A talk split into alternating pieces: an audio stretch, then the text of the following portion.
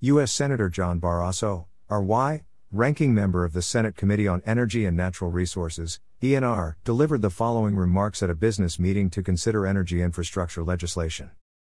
To watch the full business meeting, click here. Senator Barrasso's remarks. Thank you very much, Mr. Chairman. And thank you for holding today's business meeting. I appreciate your willingness to bring infrastructure legislation before this committee. I'm also grateful to you for making improvements to the bill. Thank you for including our compromise on reauthorizing the abandoned mine land reclamation fee and meeting me part way on rural water storage for the West. I appreciate the improvements, yet, in its current form, I, at this point, cannot support this legislation. This bill includes $95 billion in new spending authorizations. We are told that, prior to floor consideration, Majority Leader Schumer is going to turn these authorizations into mandatory appropriations. It is unclear how the majority is going to pay for this new spending.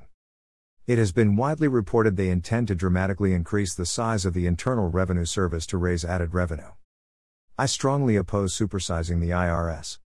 A dramatically expanded IRS is going to target small business owners and family farms, who don't have armies of tax lawyers and accountants to defend themselves against overly aggressive tax collectors.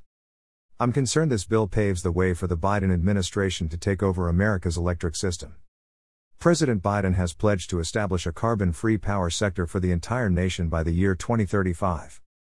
This is 10 years earlier than the goal the state of California has set for itself. California already has among the highest electricity prices in the nation. It has experienced rolling blackouts over the last two years. California is the last state that the Biden administration should mandate as a model for rest of our nation. To that end, the bill would empower the federal government to override states' decisions on the siting of high voltage electric transmission lines. Last week, the president of the National Association of Regulatory Utility Commissioners wrote to this committee saying, This new provision simply gives the state an ultimatum approve the project or FERC will approve it for you.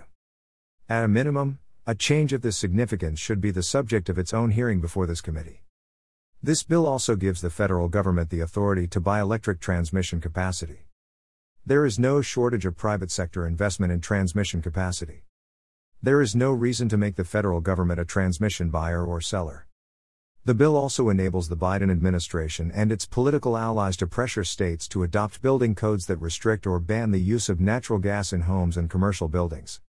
Prohibiting Americans from heating their homes with natural gas is bad policy.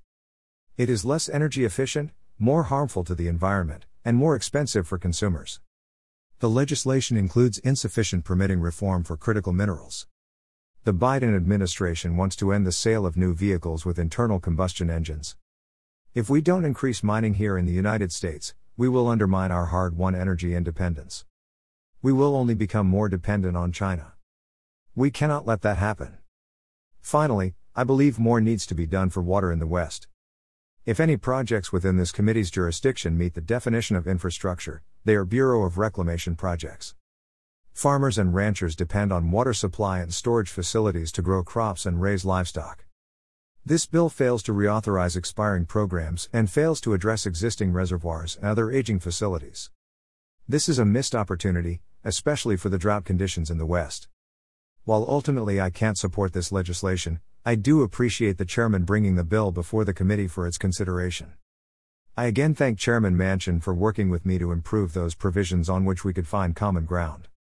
I look forward to continuing to work with the chairman and, and the opportunity to further improve this legislation.